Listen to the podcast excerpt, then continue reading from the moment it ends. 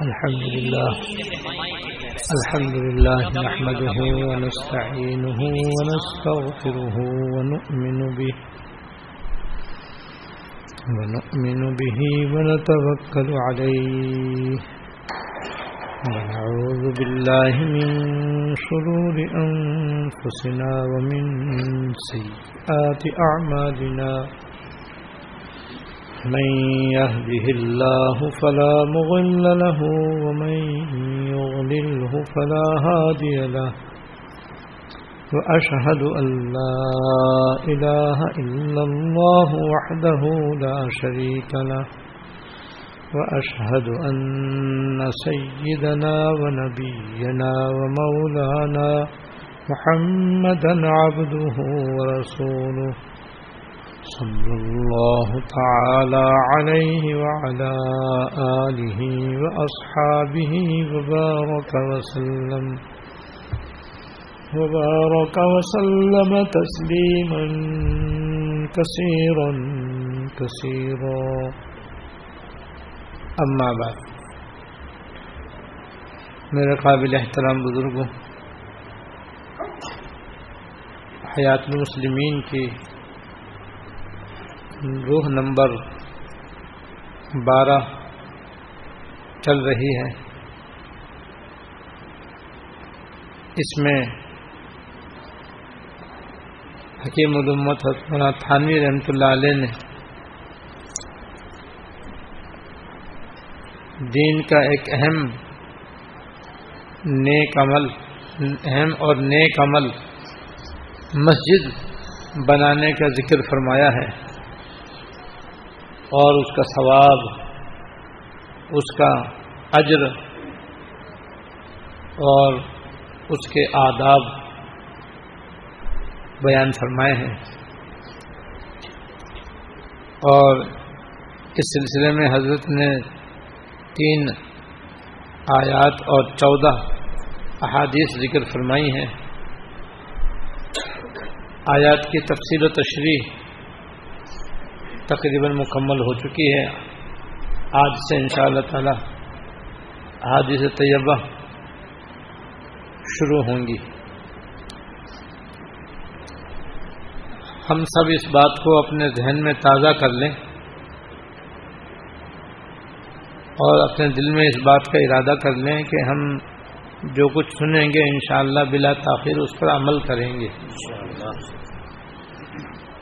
کیونکہ ہمارے یہاں پر جمع ہونے کا اور حیات المسلمین پڑھنے اور سننے کا یہی بس مقصد ہے۔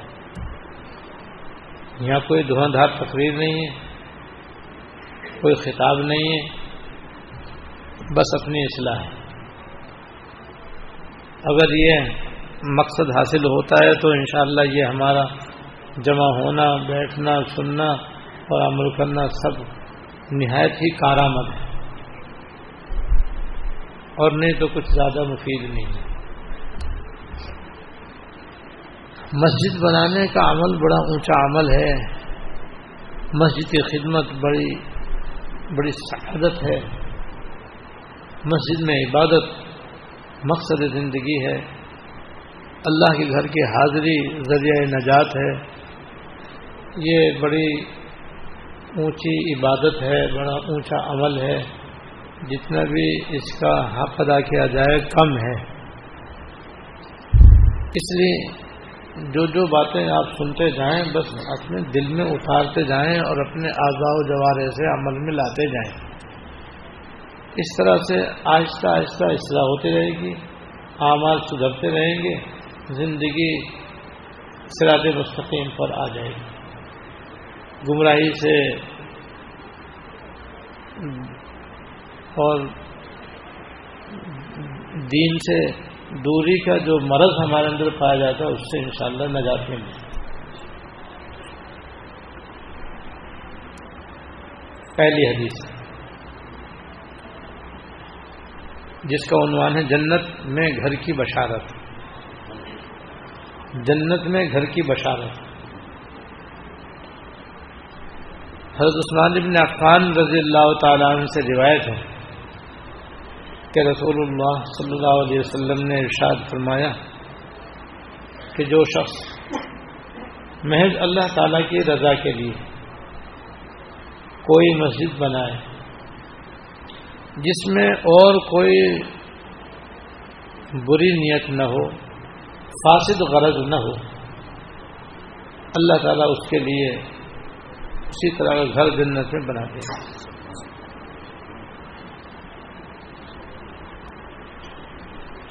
اب اندازہ کرو کہ مسجد بنانا کتنا بڑا عمل ہے کہ اگر کوئی اللہ تعالیٰ کو راضی کرنے کے لیے کہیں مسجد بنا دے یا جیسے دیگر احادیث میں ہے کہ پوری نہ بنائے تو تھوڑا سا اس کے بنانے میں حصہ لے اور یہ بنانا محض اللہ پاک کی رضا کے واسطے ہو۔ کوئی بری نیت نہ ہو۔ جیسے نام روشن ہونے کی نیت، لوگوں کی تعریف چاہنے کی نیت، خادم قوم ہونے کی بشارت یا چاہت، یہ نہ ہو۔ اور مالوی مسجد تعمیر میں حلال استعمال ہو، تو اس کے بدلے اللہ پاک اس کے لیے جنت میں ایک محل بنا دے۔ جنت میں محل بننا تو معمولی بات نہیں ہے اس کا مطلب یہ ہوتا ہے کہ خاتمہ بھی ایمان پر ہوگا اور جنت میں بھی جائے گا۔ تو بھائی ہماری زندگی کا سارا مقصد یہ کہ ہمارا خاتمہ ایمان پر ہو۔ کیونکہ حدیث میں آ رہا ہے نمبر آمار بالخواتین تمام اعمال کا دارا مدار خاتمے پر ہے۔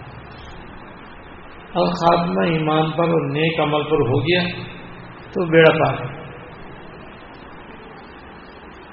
اور خدا نخواستہ خدا نخواستہ خاتمہ ایمان پر نہ ہوا تو بیڑا غلط ہے اور کوئی چالیس سال، پچاس سال، ستر سال، اسی سال نبے سال تک دن رات عبادت کرتا رہا تحجد پڑھتا رہا، ذکر کرتا رہا، تلاوت کرتا رہا، عبادت کرتا رہا، مسجدیں بناتا رہا، جہاد کرتا رہا، تبلیغ کرتا رہا، دین کی شاد کرتا رہا۔ حج عمرے کرتا رہا، سارے نیک کام کرتا رہا، سارے گناہوں سے بچتا رہا، لیکن اللہ نہ کرے، اللہ نہ خاتمہ سب کفر پر ہوگی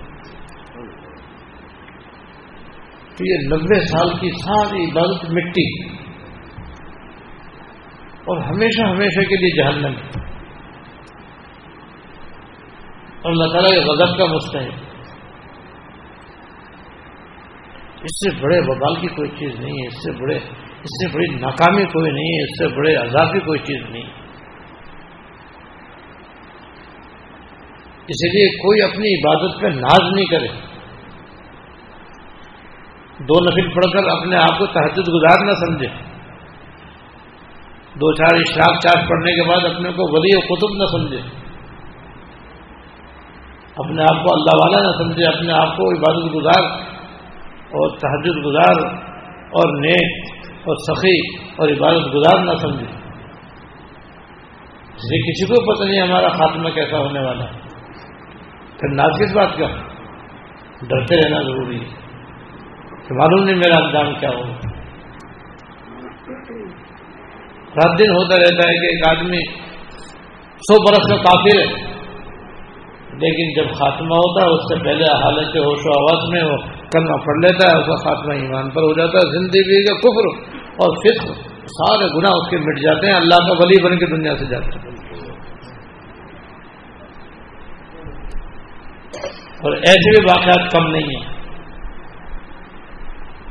کہ زندگی بھر تو اللہ اللہ میں گزاری، عبادت میں گزاری، نیک کاموں میں گزاری، اور اللہ کا رسول پڑھنے پڑھانے میں گزاری، دین خدمت میں گزاری، لیکن انتقال سے پہلے کل میں کفر بک کر خاتمہ اس کا کفر پہ ہو گیا۔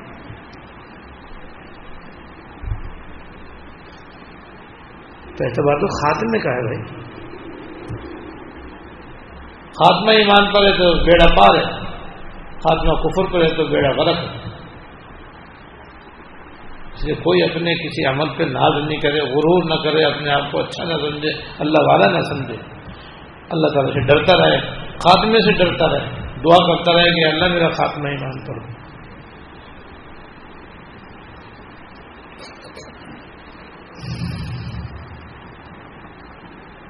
تو مسجد بنانا ایسا اونچا عمل ہے کہ اس کے واسطے یہ بشارت ہے کہ انشاءاللہ اس کا خاتمہ بھی ایمان پر ہوگا۔ تجربہ جنت کے محل میں جائے گا، ورنہ کیسے جائے گا؟ لیکن اس کے لیے تین باتیں ضروری ہیں۔ نمبر ایک، نیت خالص اللہ تعالیٰ کی رضا کی ہو۔ جسے کہتے ہیں اخلاص۔ اخلاص بے انتہا ضروری ہے۔ اور ہر نیک عمل میں اخلاص ضروری ہے۔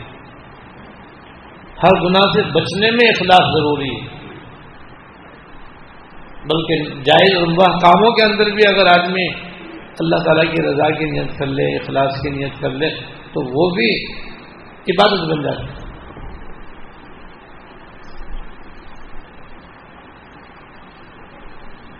بس اخلاص دین کے احکام میں ایسا ہے جیسے انسان کی جسم میں اس کی روح۔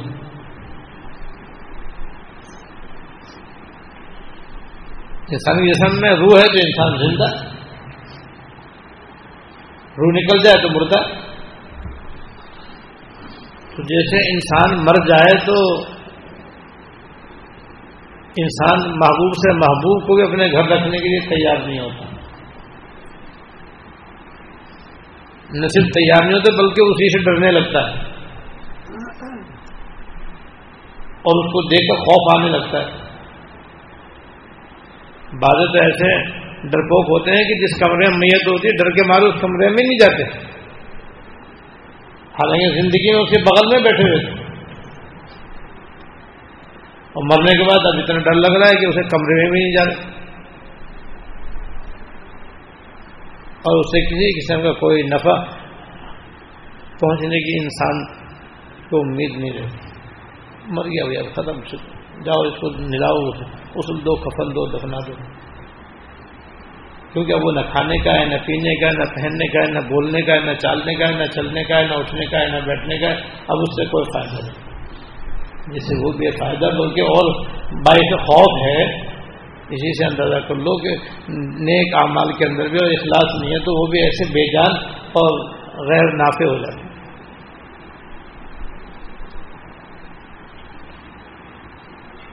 تو ہر نیک عمل میں اخلاص ایسا ہے جیسے انسان کی جسم میں اس کی روح اور اس کی جان۔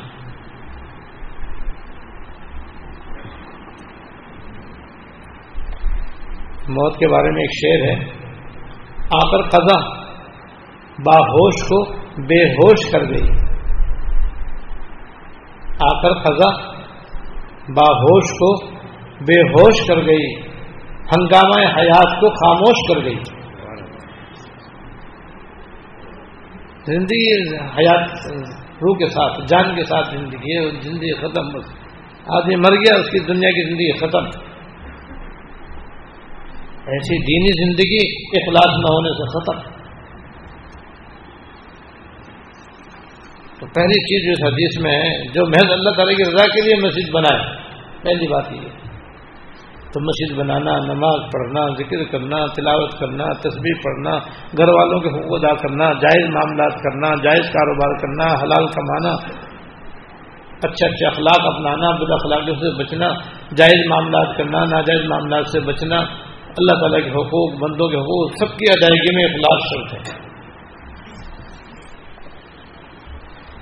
بجائے اس اخلاص کے خدا نخواستہ دکھاوا ہے، ریاکاری ہے۔ نام و نمود ہے، شہرت ہے، بڑائی ہے کہ میرا برادری کے اندر نام ہو، خاندان کے اندر مجھے نیک سمجھا جائے، لوگ مجھے اللہ والا سمجھے، عالم عابد ظاہر سمجھے اور میرے ہاتھ پاؤں چومیں، جوتے اٹھائیں جھک کر سلام کریں، تو پھر یہ ریاکاری ہے جو شرک خفی ہے۔ اور اللہ بچائے ریاکاروں کا جہنم میں ٹھکانا تو ہے ہی۔ ریاکاروں سے جہنم کا افتتاح ہوگا۔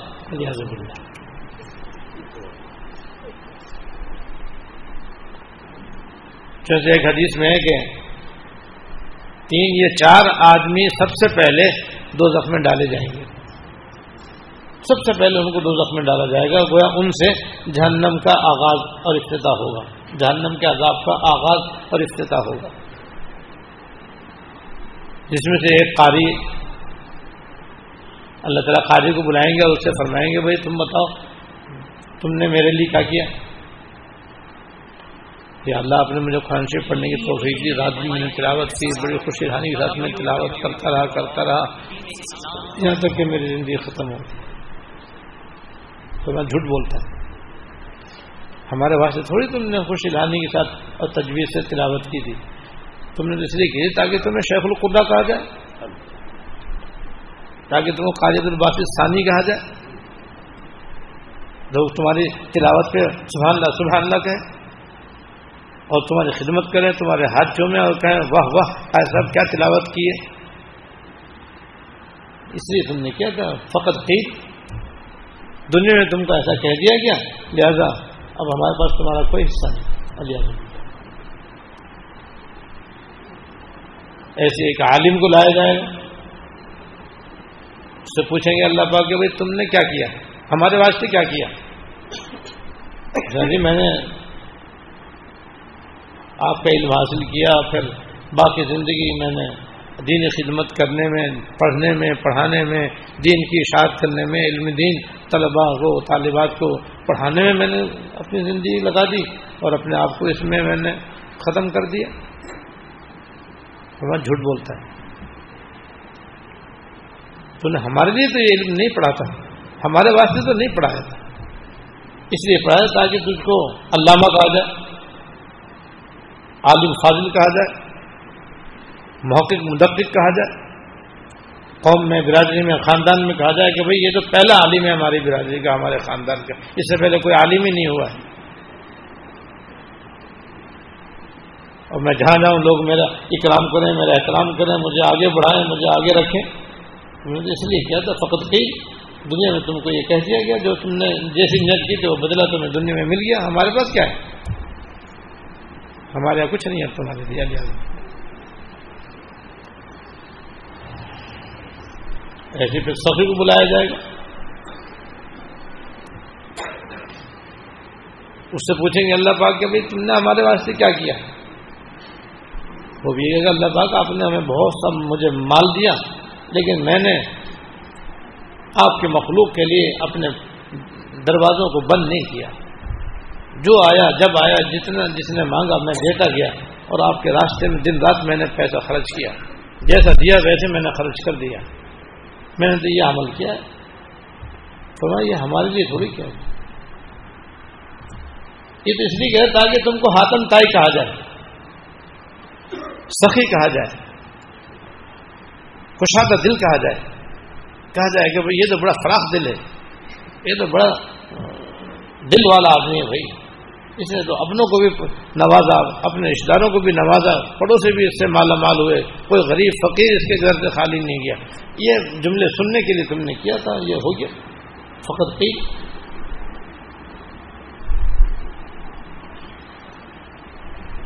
اس کے بعد ایک مجاہد کو بلایا جائے گا، اللہ پاک سے پوچھا بھائی، تم نے ہمارے واسطے کیا کیا؟ تو مجاہد کہے گا کہ پروردگار، آپ نے مجھے جان دی، مال دی، جان دی اور مال دیا۔ میں نے آپ کے راستے میں اپنے جان سے بھی، مال سے بھی جہاد کیا۔ یہاں تک کہ میں نے دونوں قربان کر دیا مال بھی ختم ہو گیا، جان بھی میری ختم ہو گئی اور میں شہید ہو گیا۔ بس اللہ میں نے تو یہ کام کیا۔ تو ہمارے لیے تھوڑی کیا تھا؟ مجاہد و غازی کہلانے کے واسطے کیا تھا؟ مجاہد اعظم کا لفظ سننے کے لیے تم نے سب کچھ کیا تھا۔ لوگ تعریف کریں گے بھائی، یہ تو بڑا بہادر ہے، بڑا نڈر ہے بھائی۔ یہ تو نہ جان کی پرواہ کرتا ہے، نہ مال کی پرواہ کرتا ہے۔ جب میدان میں اترتا ہے تو صفوں کی صفیں لپیٹ دیتا ہے۔ تمہیں مجاہد کہنے کا، سننے کا شوق تھا، تم دنیا کو اس لیے دنیا سے میں جہاد کیا، وہ تمہیں کہہ دیا گیا، ہمارے پاس تمہارا کوئی حصہ نہیں ہے۔ جنہیں ان چاروں کو الٹا منہ گھسیٹ کر دو زخم میں ڈالا جائے گا۔ اور ان سے جہنم کے عذاب کا آغاز اور افتتاح ہوگا۔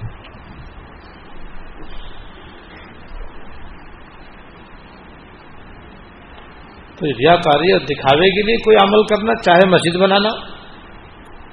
جیسے کہ بعض لوگ ناموری کے لیے مسجد بناتے ہیں، تاکہ ہمارے باپ دادا کا نام روشن ہو۔ اس لیے بعض لوگ اپنے باپ دادا کا نام بھی اس لیے رکھتے ہیں تاکہ لوگوں کو پتہ چلے کہ بھئی یہ فلاں شخص نے مسجد بنائی ہے۔ اور بعض لوگ اس نیت سے بناتے ہیں کہ مسجد عالیشان ہوگی تو ہمارا نام روشن ہوگا۔ اور جب تک مسجد بنی رہے گی، لوگ ہمیں یاد کرتے رہیں گے۔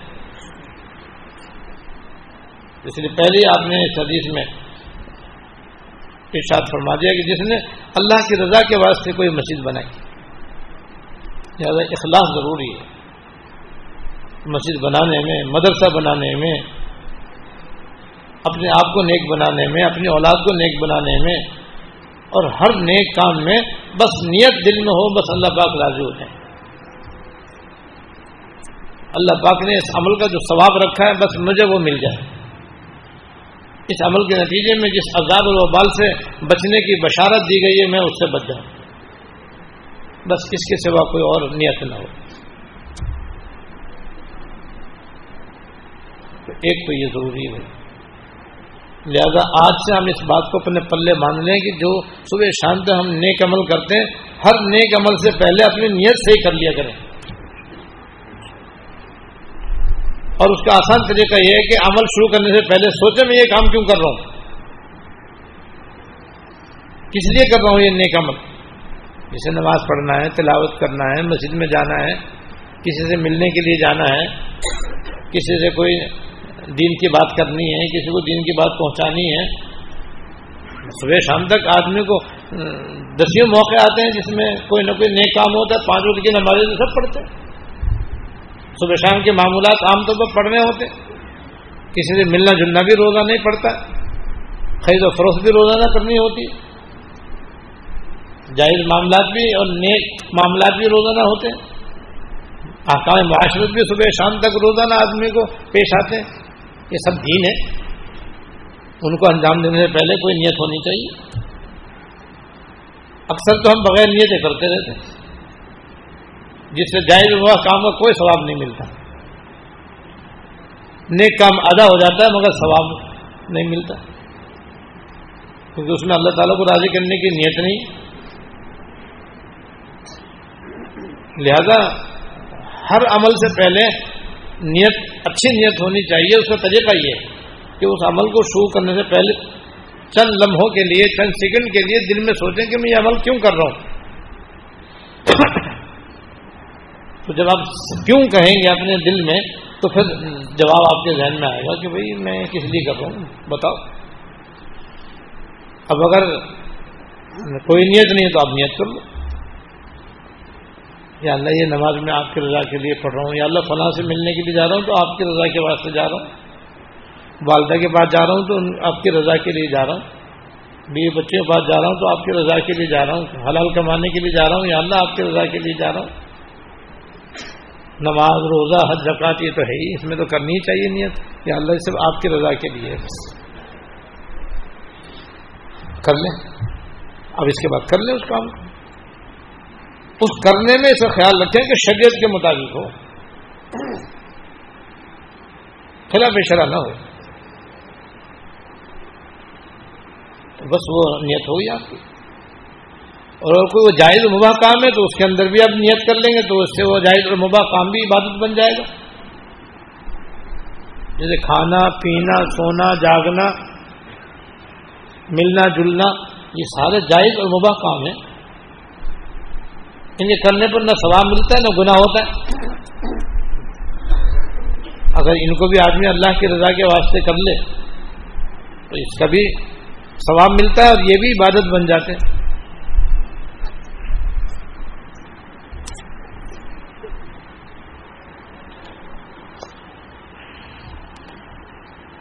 تو نیت کرنے کا یہ طریقہ ہے۔ جب تک آپ نیت حاضر نہ کر لو، کام نہیں کرو، بس۔ لیکن یہ ایک دو سیکنڈ میں ہونا چاہیے کام۔ یہ نہیں کہ اب نیت کرتا ہوں، نیت کرتا ہوں، نیت کرتا ہوں کہ تصویر پڑھنا شروع کر دو۔ جیسے بات وہمی لوگوں کا حال ہوتا ہے کہ وہ وہمی جو ہوتے ہیں، اللہ بچائے، وہ سو دفعہ بھی کہہ نا میں نے نیت کر لی، پھر بھی ان کو اطمینان نہیں ہوتا کہ میں نے نیت کر لی۔ بس وہ نوئی تو نوئی تو نوئی تو کی گردانی پڑھتے رہتے تو پھر ان کا تو نماز پڑھنا مشکل، پھر ذکر کرنا مشکل تصویر پڑھنا مشکل، چلنا مشکل ان کا تو، کیونکہ وہ نیت پہ اطمینان نہیں ہو رہا۔ تو یہ بیماری پالنے کی ضرورت نہیں ہے۔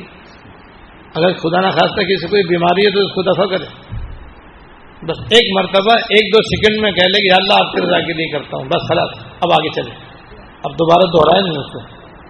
یہ نہیں سوچے پتہ نہیں میری نیت ہوئی ہے نہیں ہوئی۔ پتہ نہیں میں نے نیت صحیح کی نہیں کی ہو گئی صحیح بس۔ چلو آگے۔ کیونکہ شیطان ہر جگہ بریک لگاتا ہے۔ وہ یہاں پہ بریک لگاتا ہے کہ آگے کیوں چلے؟ یہیں لٹکا دو اس کو۔ تو خالی نوئی تو کہنے سے تھوڑی کچھ ہوگا، وہ تو عمل کرنے سے ہوگا، جو کچھ بھی ہوگا۔ تو دو تین سیکنڈ میں بس اپنے دلی دل میں اپنے نیت کو صحیح کر لیں کہ اللہ یہ کام میں کرنے جا رہا ہوں تو آپ کی رضا کے لیے کرنے جا رہا ہوں۔ تو ہر نیک کام میں اللہ کی رضا کی نیت، ہر جائز کام میں اللہ تعالیٰ کی رضا کی نیت یہاں تک کہ مسجد میں بھی اللہ تعالیٰ کی رضا کی نیت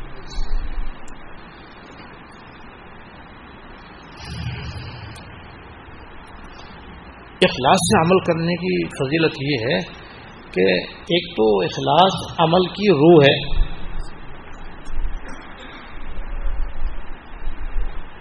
دوسرے، جتنا اخلاص ہوگا اتنے نیک عمل میں وزن زیادہ ہوگا۔ جتنا اخلاص ہوگا اتنے عمل میں وزن زیادہ ہوگا۔ اور آخرت میں اعمال کے اندر وزن ضروری ہے۔ وزن مقصود ہے، مطلوب ہے، تعداد مقصود نہیں۔ ہے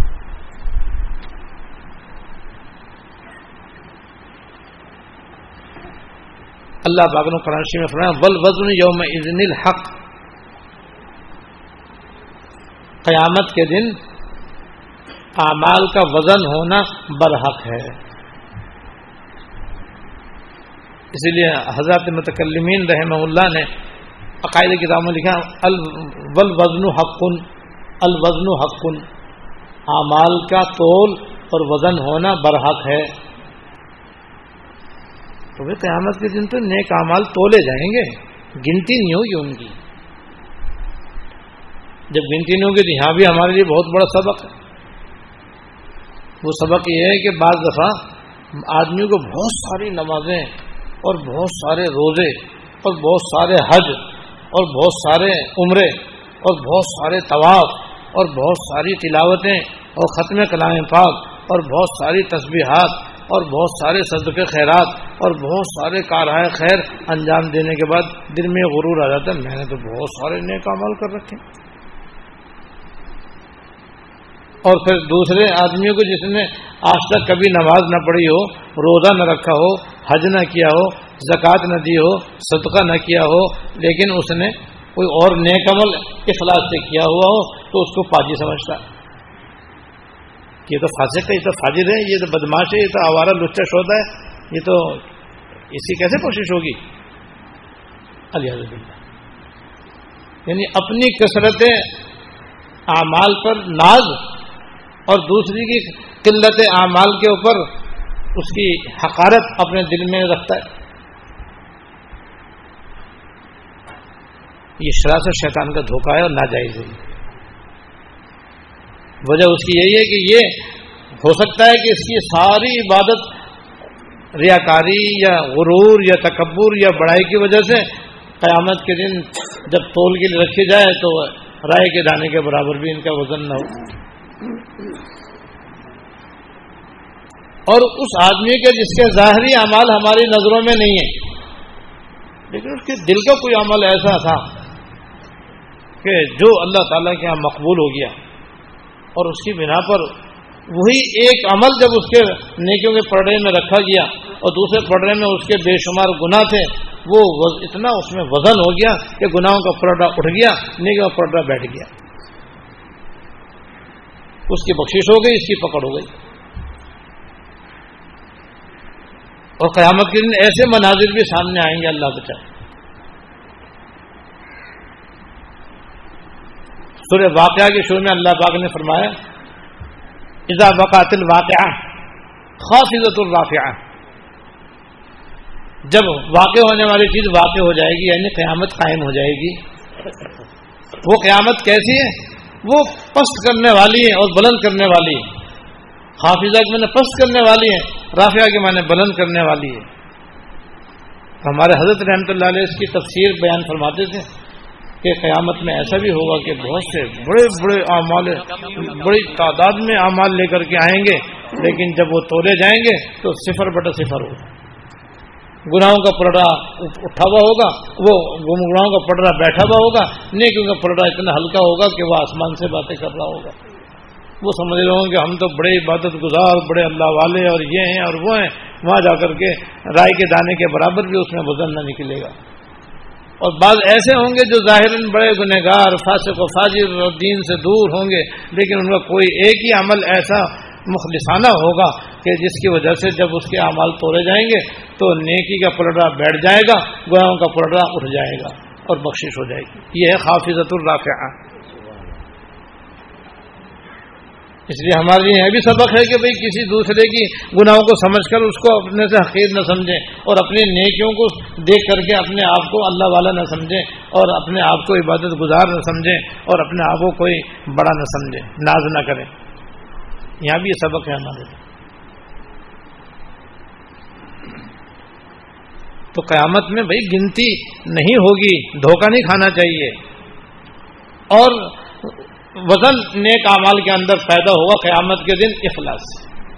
جتنا اخلاص ہوگا، جتنا اخلاص ہوگا، اتنی نیکیاں قیامت کے دن اس کی۔ اگرچہ تھوڑی ہوں گی، مگر اس میں وزن زیادہ ہوگا، ذریعہ نجات بنے گی۔ حدیث شریف میں صحابہ کرام کے اخلاص کے بارے میں آتا ہے کہ اگر میرا صحابی اللہ کے راستے میں ایک مد غلہ خیرات کرے جو آدھا سیر کے برابر ہوتا ہے، اور غیر صحابی بہت پہاڑ کے برابر سونا خیرات کرے، تب بھی میرے صحابی کے آدھا مد غلہ خیرات کرنے کے وہ برابر نہیں آ سکتا۔ اور وجہ اس کی شارحین نے ہی بیان فرمائی ہے کہ صحابہ کرام کو حضور اقدس صلی اللہ علیہ وسلم کی خدمت و صحبت میں رہنے کی وجہ سے جو اخلاص کا اعلیٰ مقام حاصل ہوا، وہ غیر صحابی وہ قیامت تک حاصل نہیں ہو سکتا۔ کیونکہ اس کو حضور کی صحبت حاصل نہیں ہو سکتی۔ جب حاصل نہیں ہو سکتی تو وہ اخلاص بھی اس کو حاصل نہیں ہو سکتا۔ اس لیے ساری امت مل کر کے بھی اگر بہت پہاڑ کے برابر سونا خیرات کرے اور ایک صحابی ایک کھجور خیرات کرے تو کھجور صدقہ خیرات کرنے والے صحابی کا صدقہ بڑھ جائے گا۔ وزن کے اعتبار سے۔ اعتبار وزن کا۔ اور اس حدیث میں یہ بھی معلوم ہے کہ اخلاص اللہ والوں کی صحبت سے حاصل ہوتا ہے۔ یہ صحابہ کرام کو حضور کی صحبت سے حاصل ہوا اور ان کے بعد والوں کو ایسی اہل اللہ کی صحبت سے حاصل ہوا۔ ایسے ہمارے لیے بھی یہی ضابطہ ہے کہ یا اللہ اللہ کونوں میں ہیں سچوں کی، مخلصین کی، اللہ والوں کی صحبت میں رہنے سے آدمی کو اخلاص آتا ہے۔ ورنہ پڑھنے سے نہیں آتا۔ پڑھنے سے تو علم اخلاص آتا ہے۔ اخلاص، اہل اخلاص کی صحبت سے آتا ہے۔ جیسے علم تقوا کتابوں سے آتا ہے، لیکن تقوا اہل تقوا کی صحبت سے آتا ہے۔ تو بہرحال پہلی چیز جو اس حدیث میں بیان فرمائی گئی ہے وہ یہ کہ مسجد بنانا محض اللہ تعالیٰ کی رضا کے واسطے ہو۔ پہلا کام یہ۔ دوسری بات وہ میں نے عرض کر دی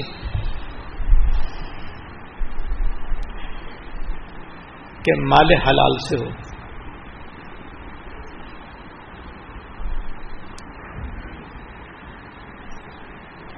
تو اس کے لیے یہ فضیلت ہے اس حدیث میں کہ اللہ تعالیٰ اس کے لیے اسی جیسا گھر جنت میں بنا دیں گے۔ فائدہ اس حدیث سے ثابت ہوا کہ نیت کی درستی بہت ضروری ہے۔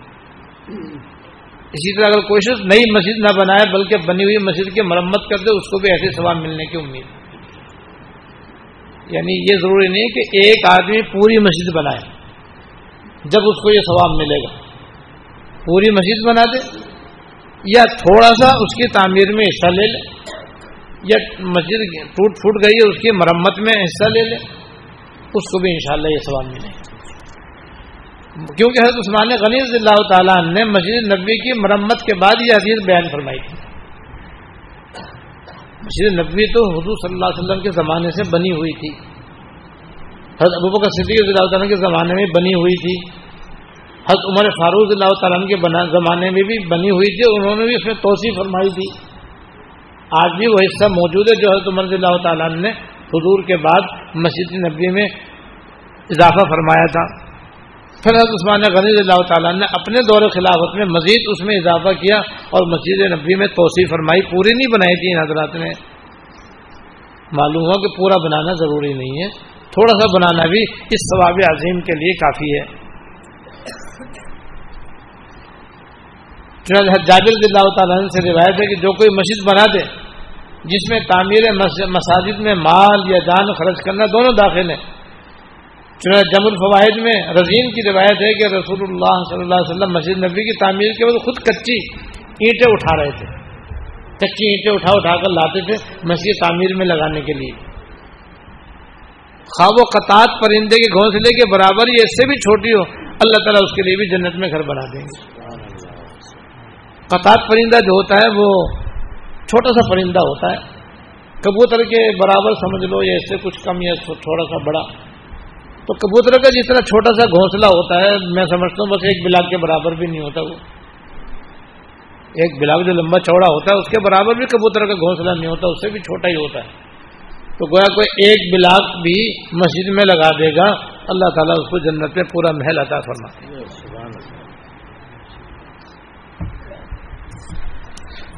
جابر رضی اللہ تعالیٰ جابر بن عبداللہ رضی اللہ تعالیٰ کی مذکورہ روایت سے مسجد میں چندہ دینے کی فضیلت ثابت ہوئی کہ مسجد میں چندہ تعمیر کے لیے دینا چاہیے۔ کیونکہ گھونسلے کے برابر مسجد بنانے کا مطلب یہی ہو سکتا ہے کہ پوری مسجد تو نہ بنا سکا، لیکن اس کے بننے میں تھوڑی سی شرکت کر لی، جس سے اس کی رقم کے مقابلے میں اس مسجد کا اتنا سا حصہ بن گیا جو پرندے گھونسلے کے برابر ہے۔ اور اوپر والی حدیث میں جو آیا کہ مسجد بنانے والے کے لیے اس کی مسجد جنت میں گھر بن جائے گا، اس سے کوئی یہ نہ سمجھے کہ اتنا معمولی چندہ دینے سے اتنا معمولی چندے میں مثل مراد نہیں، بلکہ اخلاص مراد ہے۔ کہ اخلاص کے مطابق اللہ تعالیٰ گھر بنائیں گے۔ اب جیسے اخلاص ہوگا، ہو سکتا ہے ایک روپیہ دینے پر پورا محل بن جائے، اور ہو سکتا ہے ایک کروڑ دینے پر آدھا بھی نہ بنے۔ بس جیسے اخلاص ویسے ہی اس کا گھر جنت میں بنے گا۔ تو بلکہ اخلاص مراد ہے کہ اخلاص کے مطابق گھر بنے گا، لیکن لمبائی اور چوڑائی میں بہت بڑا ہوگا۔ جو اس اللہ تعالیٰ کے لیے مسجد بنا دے گا، اللہ تعالیٰ اس کے لیے جنت میں ایک گھر بنا دیں گے جو اس سے بہت لمبا چھوڑا ہوگا۔ اللہ تعالیٰ ہم سب کو اس نیک عمل میں حصہ لینے کی توفیق عطا فرمائے۔ واقع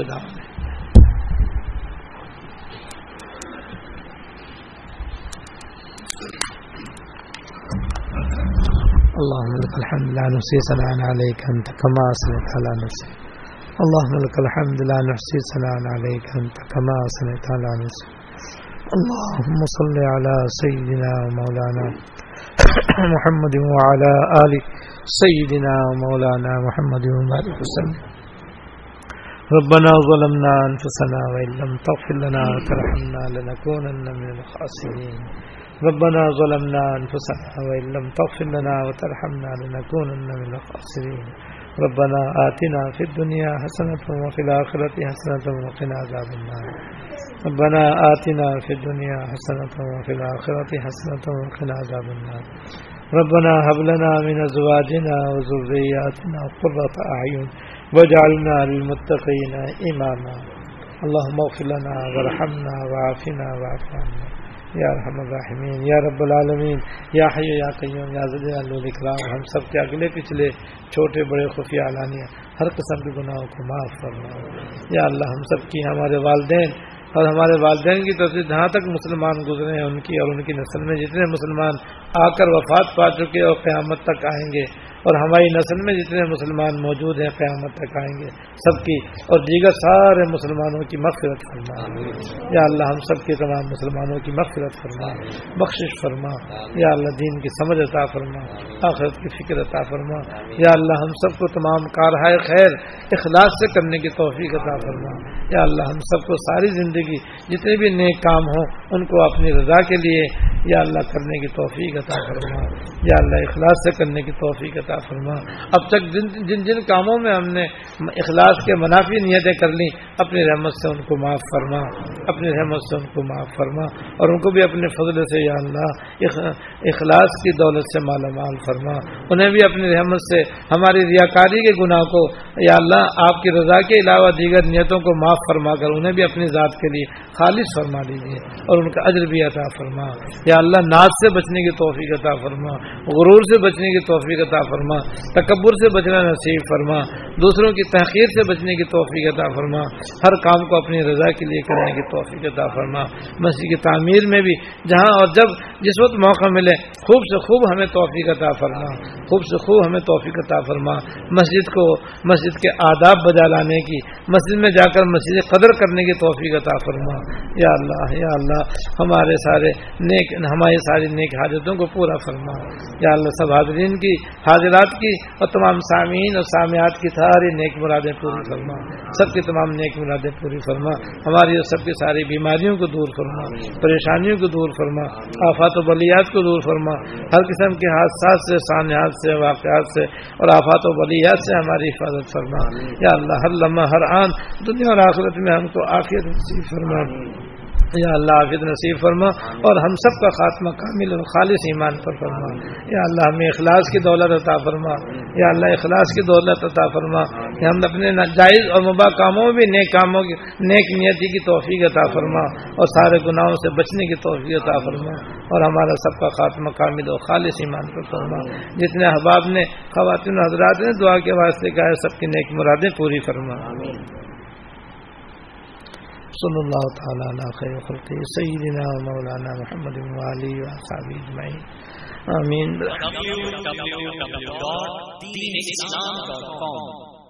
یہ دین رہنمائی کے لیے ویب سائٹ ہے، اس کے اغراض و مقاصد www.deenislam.com اس اسلامی تعلیمات کو دنیا بھر کے مسلمانوں تک پہنچانا ہے اور اس کے ساتھ اصل حاضر کے جدید مسائل جن کا تعلق زندگی کے کسی بھی شعبے سے اور اس کے بارے میں قرآن سنت کی روشنی میں صحیح رہنمائی کرنا ہے۔ توہین رسالت کے حملوں کا مؤثر جواب اور دنیا بھر کے لوگوں کو نبی کریم صلی اللہ علیہ وسلم کے اوصاف و کمالات اور تعلیمات سے آگاہی پروگرام میں شامل ہے۔ اسلام کے خلاف پھیلائی گئی غلط فہمیوں کو دور کرنا اور مسلمانوں کے ایمانی جذبات کو بیدار رکھنا بھی اس کوشش کا حصہ ہے۔ جی، صدر جامعہ دارالعلوم کراچی، مولانا مفتی محمد رفیع عثمانی صاحب مفتی اعظم پاکستان۔ اور شیخ الاسلام justice retire supreme court of Pakistan, Maulana Mufti Muhammad Taqi Usmani صاحب مرکز اور مفتی جامعہ دارالعلوم کراچی، حضرت مولانا مفتی عبدالرؤوف سکھر صاحب مرکز کی ہفتہ وار اسلامی مجالس براہ راست بیان بھی اور دیگر علماء پاک و ہند کی تقاریر بھی اب انٹرنیٹ پر اس ویب سائٹ پر سنی جا سکتی ہیں اسی طرح آپ کے مسائل اور منتخب یعنی آن لائن دارالفتا اور مدارس دینیا کے سالانہ نتائج بھی گھر بیٹھے بآسانی استفادہ حاصل کیا جا سکتا ہے۔